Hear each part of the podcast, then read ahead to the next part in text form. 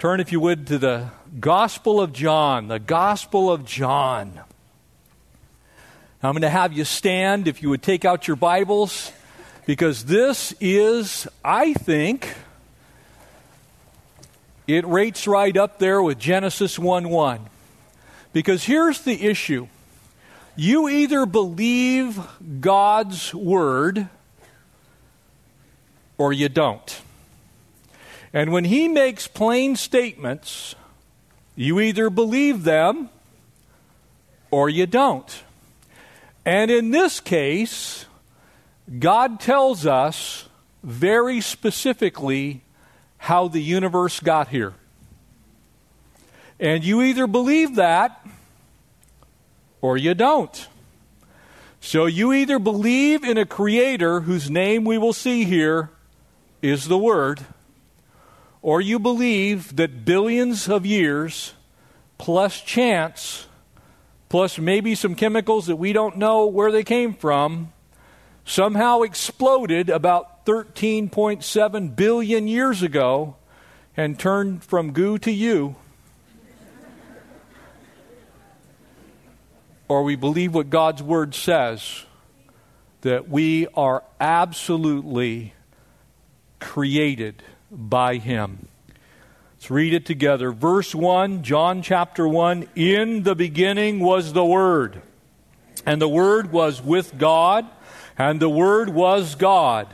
He was in the beginning with God. All things were made through him, and without him nothing was made that was made. Amen? Amen? Father, thank you for that truth, and pray now that as we study these few verses, that by your Spirit you would speak to your church. We ask this in Jesus' name. Amen. Would you take your seats? You see, we have a choice to make in our world. We can either believe God's Word or we can not believe God's Word. We can believe what it plainly says or we can come up with some other way that every single thing that exists in the known universe came about. Your Bible clearly says, speaking of Jesus who is the Christ, because we're going to be told who the Word is in verse 14, and the Word became flesh and dwelt among us. I want you to also notice that three times the Word is equated to God. The word was that's in this Greek, in the original text, means to meet face to face. It means to stand face to face and stare. So there's two people here. God the Father, God the Son. They're looking at one another. They're staring face to face. It declares very plainly that God is, that He is the uncreated one, and by Him and through Him were all things that were created created, and nothing in the universe exists except that He made it. That's a plain statement. This is not open to interpretation, and here's why this is important to you as a Christian. Because every last one of you in here who has believed on the only begotten Son of God has done so primarily because of the truth found in God's word. Amen. John 3:16 is known to probably every last one of you. For God so loved the world that he gave his only begotten son that whosoever would believe in him should not perish but have everlasting life. Why should you believe John 3:16 if you don't believe John 1 1 through 3? Why should you believe John 1 1 through 3 if you don't believe Genesis chapter 1 and verse 1? In the beginning, God created the heaven and the earth. Do you see the conundrum that you get into when you start discerning which part of the Bible you're going to believe and which you are going to throw out? Because you think that science has some up, somehow come up with an answer for how we got here that eliminates the need for a creator God. And I hope to speak into your life this morning a little bit of a plug for our Sunday night series, to be sure. Because we are in Genesis right now in chapter 1. I want to encourage you to be there for it, or at least watch online. But your Bible plainly declares that in the beginning was the Word. And in this background, though you can't see it, and by the way, one of the next things we're going to do is change all of this video projection to very high definition screens to where you'll be able to see these things. But if you look very closely at the center screen, squint if you must, what you can't actually see really clearly, but especially if you look down here in the margins and in the corners, you're going to see that most of what is in that photo taken with the Hubble Space Telescope, the Deep Field Space Telescope, there's almost 10,000 galaxies in that photo. Those 10,000 galaxies, every last one of them consists of around 100 billion stars.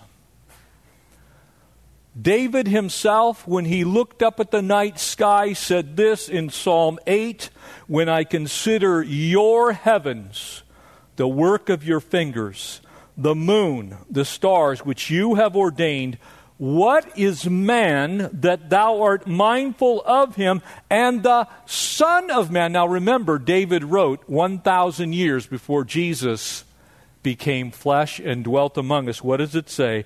And the Son of Man, verse 4, Psalm 8, and the Son of Man that you visit him.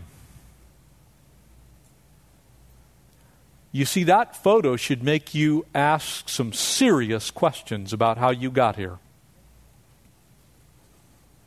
Are you the random chance processes of vast amounts of time with an unknown source of all kinds of chemicals? We would call it matter, atomic structure, which we don't know how that got here. Or are you actually the assemblage of some very finely tuned parts along with extremely precise information? Are you goo to you, or are you the hands of God? Your Bible says there's nothing in the universe that wasn't created without the Word creating it. Spoken into existence exactly what Genesis 1 tells us.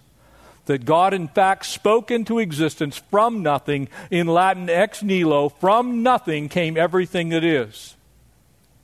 And strangely enough, astrophysicists and those in higher levels of science are still trying to figure out where this universe came from. The current state of that study, known as cosmology, very specifically origins, cosmogony, if you look at it now, most everyone will say, well, we got here by the Big Bang. I happen to actually agree with them. God said bang, and there the universe was.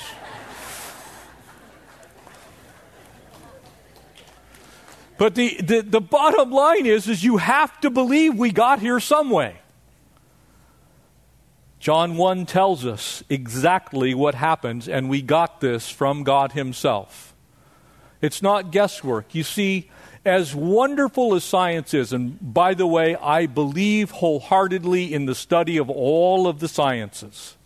I am absolutely for using your mind and stretching it as far as it can go. But the, amen? It, it, the problem is, if you stretch it too far, you do exactly what Romans 1 will say to us this morning. And professing themselves to be wise, they became fools.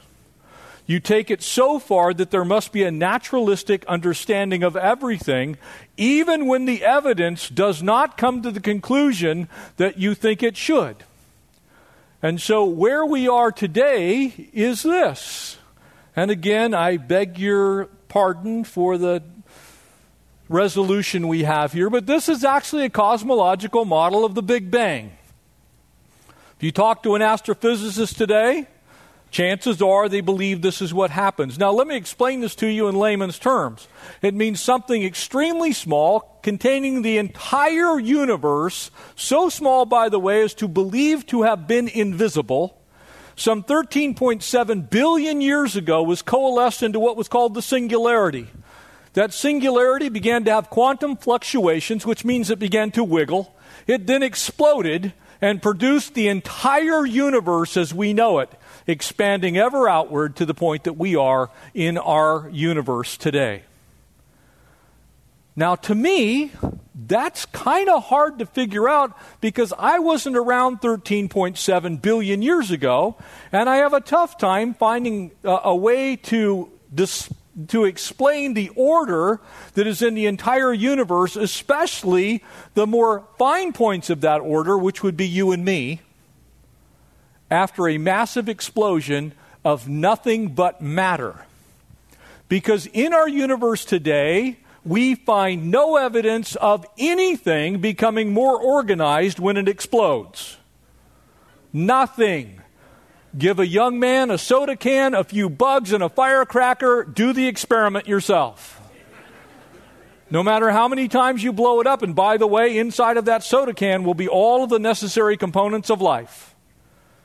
And if it explodes, all we can expect is extra chaos. And yet somehow we progress from absolute, utter chaos to the finely tuned universe and that's the explanation for how we got here. To me, that seems a little far fetched. And I realize, and I am not mocking science. I'm simply saying that if you do not believe John 1, 1 through 3, and you do not believe Genesis chapter 1, then you have to come up with some other alternate view. And when you look at the universe, that's the best explanation that we have. Let's look at that a little bit today and see whether that's even reasonable. To do so, we turn our attention to the fourth gospel. John's gospel gives the, the mystery of the identity of Christ. Now, notice what it says In the beginning was the Word, the term logos. And it doesn't just mean word like we think, well, that word means. It means the sum and the total of absolutely anything and everything that could be known or will ever be known in other words, it is all knowledge forever. In the beginning was the Word. In other words, in the beginning was there was an absolutely marvelous design team. That design team consisted of God the Father, God the Son, God the Holy Spirit. And everything that could be known was confined in one of them, known as the Word. God the Father existing in three God existing in three component parts, each of them a whole. Hard for us to wrap our head around, but your Bible says that God exists in three persons. Amen? Here we have two of them face to face. And the Word was, notice it, with God. You see, all of that information, all of that structure had to come from someplace. There's actually a theory that's being floated even today. It's called transpermia. What that simply means is now, because no one can explain exactly how all of this got here, one of the great explanations is E.T. phoned home and brought it here. And again, I'm not actually mocking, I'm saying this is legitimately the way the universe is being looked at. Because the universe is so immensely complex, and very specifically, the biologic life on this planet is so complex that the information itself had to come from somewhere. And so the aliens, traveling from some distant galaxy, brought that information here and literally planted a seed of the information here on Earth. Look it up. Google it. Here's the problem who made the aliens? Where did the aliens get the information? Where did the aliens get the matter? When did the aliens start to allow things like chemicals to possess information, store the information, and then self diagnose and self replicate that information so that whatever they produced began to reproduce itself without anyone thinking or adding more information or energy to it? It is a mind bogglingly complex piece of work of thinking. God helps us out. In the beginning was the Word. Everything that needs to be known and will ever be known contained in Jesus Christ, the Son of God, imparted to the universe all that it needs. You see, you have a choice. There's either a creator or there's not. One, naturalism, the other, creationism. The fourth gospel defines for us who that creator is. His name is Jesus. We'll see him come into flesh in verse 14. He's described here as, as the Word or Logos. Let me ask you a question. Was God a liar? Let me ask you a question again Is God a liar? Okay, if God's not a liar and he says he created everything, did he create everything? And yet, so many people don't believe Genesis 1 and don't believe John 1 that in the beginning there was a God before everything else was, he was there first. They try and explain the universe and everything in it by naturalistic means and then say, well, God kind of guided it. Family. Then God lied to you. He did not lie to you. He has not told you everything about what he did, but he's told you enough that when you look up at the stars, you're supposed to go, hmm, can't explain that. When you look at the unbelievable structure within your own human body, you're, you're supposed to think, wow, how'd that get there? What came first, the blood vessel or the blood? What came first, the heart or the arteries that feed it? What came first, the clotting properties of that blood or the blood cell, the soma itself? You're supposed to think of those things. Because here's what happens you realize there's so much stored information in you, you know it, it's called DNA. That God so uniquely designed every last human being that you can all be identified by the information it is specifically you. You see, you're supposed to look at the creation and see the Creator. But if you don't like that postulation, if you don't like the hypotheses that flows from that, the only other option is it made itself. It came about by random chance processes and billions of years. That is the only other explanation that makes a modicum of sense. And so people have been on two tracks.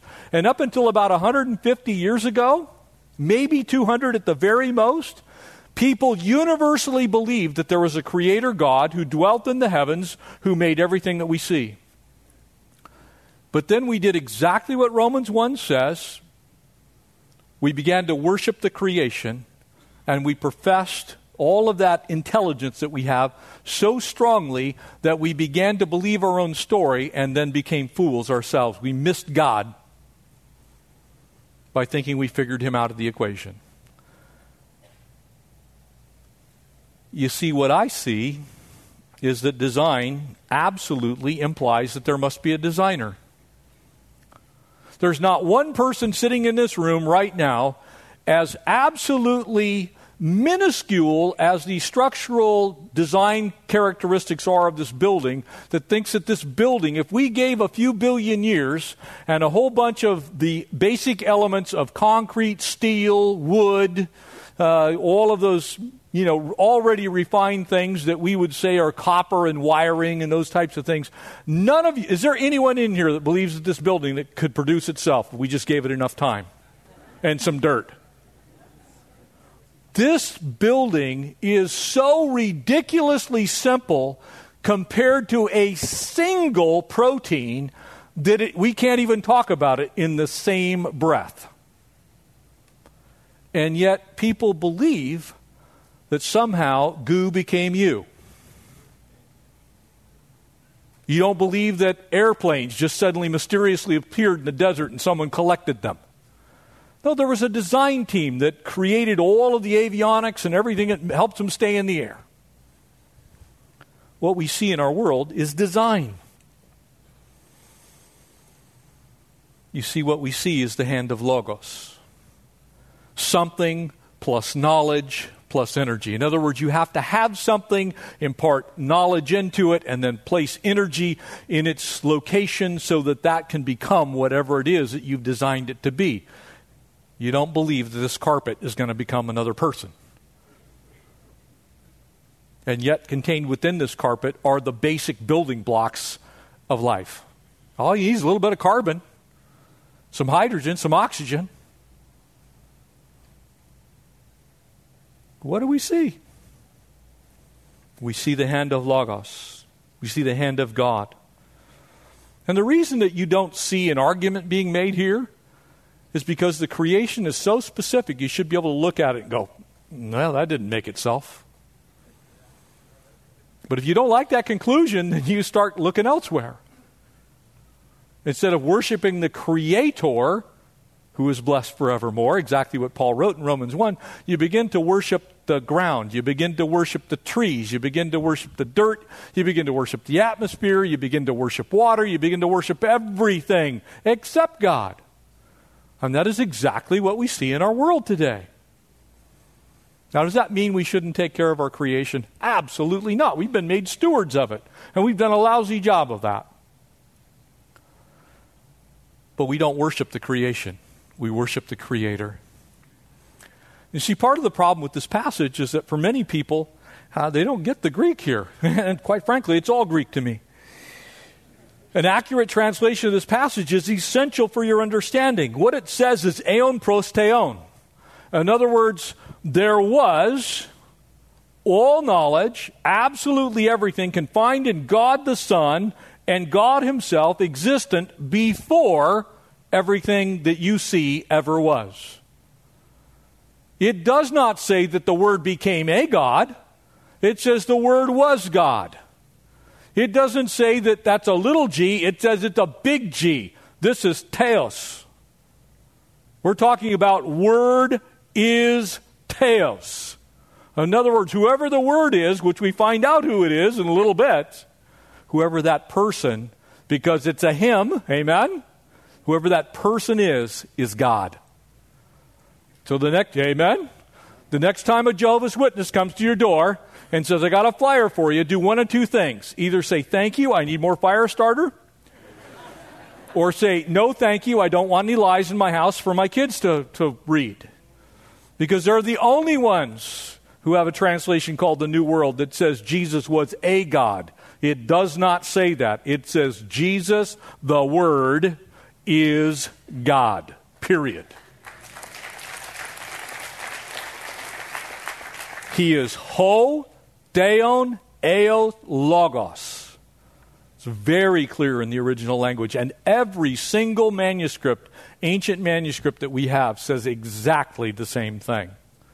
So it's extremely important that at the beginning of John's gospel, we realize the one who is the Word is God. And the one who is the Word created the entire universe, everything in it. It goes on to say, Kai, Theos, Aeon, Hologos. It literally is rendered in the beginning was the Word, the Word was with God, and the Word was God. And you could actually say, God, yes, God was and is the Word. Jesus did this. When you look at the stars, you can thank the Lord Jesus.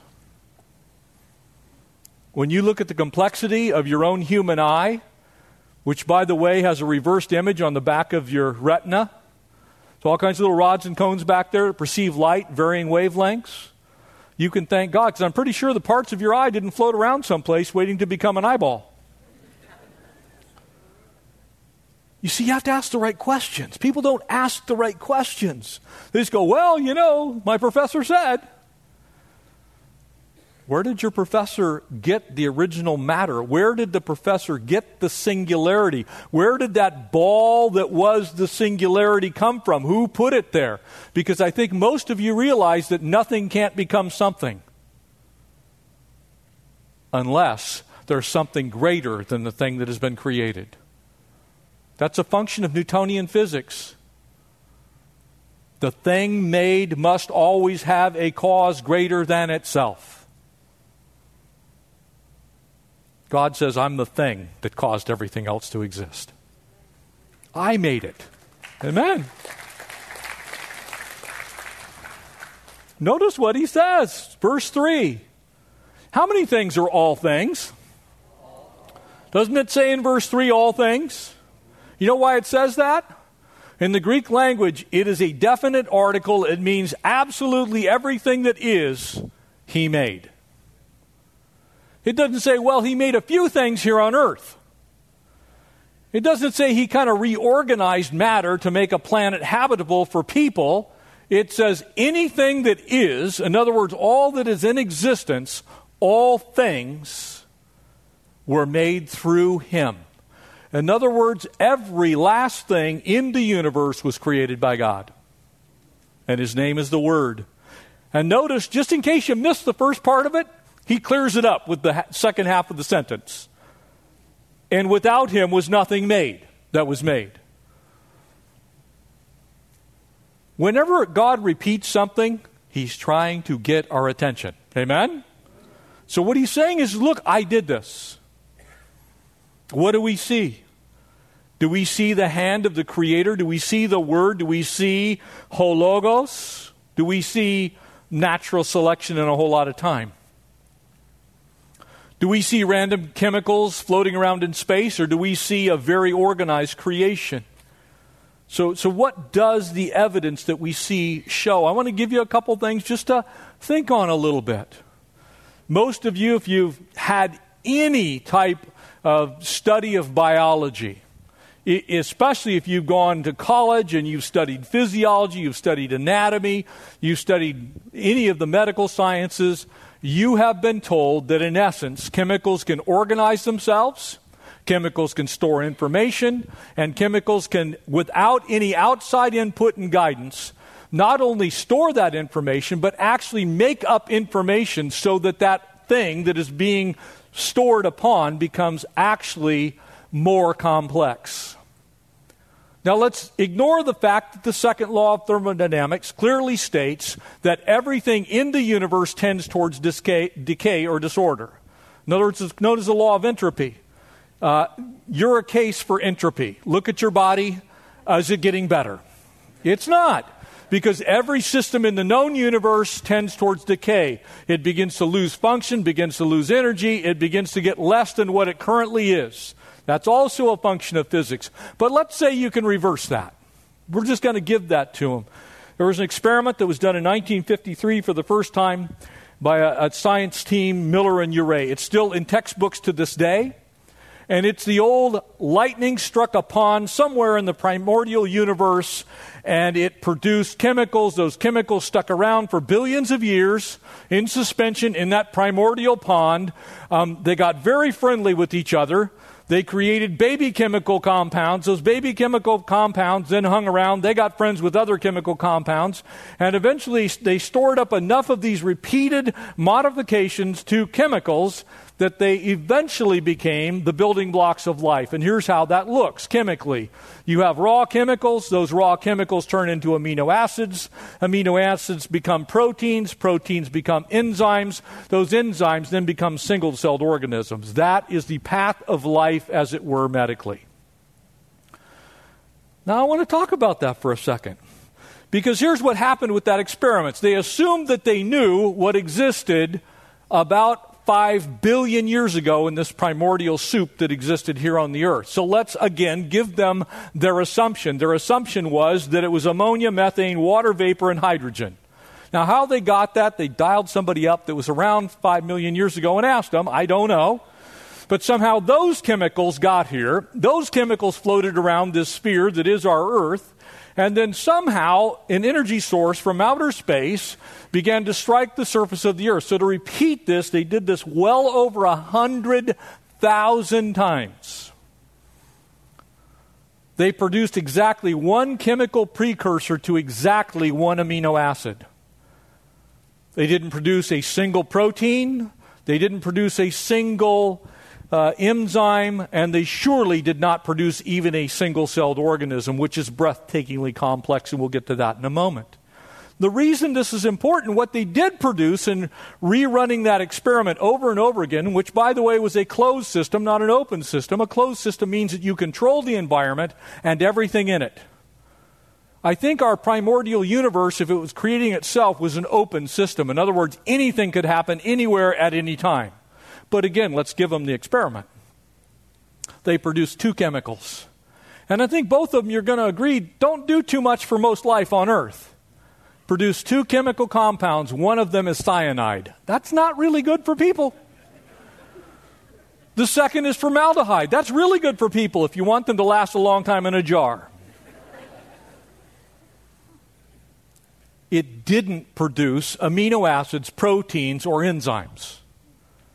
Let's take it a step further. Because here's what has to happen If we got here by random chance processes over billions of years, then you have to have chemicals staying around together in suspension in some type of a universe. Those chemicals then get to know each other. They then start talking and communicating. They have to have a language system. You know it as your own DNA, which is, by the way, larger than the Library of Congress if you were to write it out. That information has to be somehow stored. Chemicals, by the way, don't do that. They never do, never will, and never have. Well, let's say they did. Let's look at how complex a single cell within you actually is. There's a chemical that's in your body, it's in every living cell that exists everywhere on this planet. It's a chemical, short acronym for it is ATP. Uh, there was a Nobel, P- Nobel Prize given for the study of that particular chemical compound. Uh, it is a single enzyme. Uh, your, every one of your cell has hundreds of those little miniature motors, is what they are and they begin to spin, you might have heard of someone who has a mitochondrial disorder. You have mitochondria inside of every one of your soma, every one of your cells. Those are little motors that actually allow you to take in substances like food, turn them into energy, and then power your body so that you can walk and think and do all those kind of things. And I'm simplifying the science for you just a little bit so you can understand it. But here's what happens every one of those little motors spins around about 100 revolutions per second. And each time they spin around, they kick off three electrons. They process your entire body weight in electrons every single day so that you can move and breathe and walk. Now, here's the problem with the original experiment every last amino acid has a minimum, a minimum, in order to create a protein of about 100,000. You have to have almost 100,000 amino acids of varying degrees to make up the 31 proteins that make up every single cell in your body. They haven't come up with one. Now imagine that every one of those things has to be in exactly the right order for any one of those systems to function. starts to get a little complex, doesn't it, in its mathematical probability? And yet, if you take away any one of those 31 proteins, made up of all of those amino acids, made up of the varying chemical components that made them up, you lose life.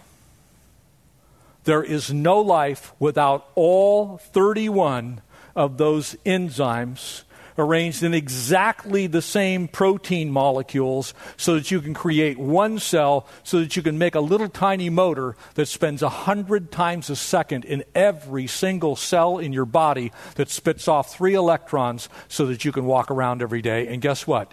You don't have to tell it what to do. It's not like your kids. In the beginning was the Word, and the Word was God. You, you see, you can either believe that all of that information came from somewhere, or you can believe somehow that all those chemicals floated around for billions of years and did what they can't do. Which is make up information, make up language, make up syntax to that language, and then impart that language to other cells and systems in your body so that they can use it to self diagnose, self replicate. Elvis works at a donut shop in Minnesota.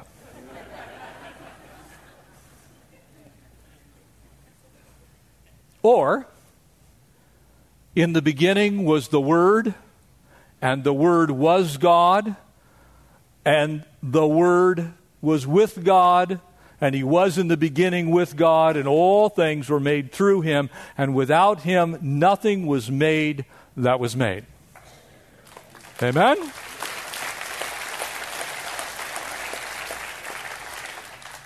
You want to read more on it? Great book, Dr. Michael Behe, Darwin's Black Box. A Fulfilled Journey by A.E. Wilder Smith. Uh, tremendous Icons of Evolution by Dr. Jonathan Wells. There are brilliant scientists, and by the way, they're not all Christians. There are brilliant scientists all over the world who have come to the conclusion that random chance processes plus billions of years without information equals zip. And so they're, they're trying to figure out, well, you know, aliens did it. Or they're trying to figure out where all that knowledge and information came from. Your Bible tells you it came from the Creator Jesus. Amen? God bless you. Let's stand and we'll pray together. Join us. We're in Genesis 1 on Sunday nights. We're doing a, a series on creation. Uh, we're covering everything from astronomy to botany. Uh, we're having a blast. So come on out if you're so interested in those types of things. Otherwise, you can watch it online. But I want to encourage you don't let anybody tell you that believing in God makes you stupid. Because it doesn't. It just makes you ask the right questions. Amen? Father, thank you. Thank you, thank you that we don't have to put our brains on the shelf. Lord, that we can continue to use these wonderful minds that you created uh, to think rightly, to look up at the heavens and ask ourselves the right questions about who is this God that imparted all of this order, this amazing, irreducible complexity to our universe. Father, we thank you for those truths which cause us to see you. Lord, we look and we come to a dead end and we realize that there must be a God in heaven who loves us. And in fact, you did come down, Jesus, uh, and you met us here on this earth. You paid the price for our sins that we might be reconciled to God the Father, that that wrath would be put away, and we could know you personally. How great is our God indeed. And we bless your name, Lord. We thank you for this morning. And God's people all said, Amen. God bless you.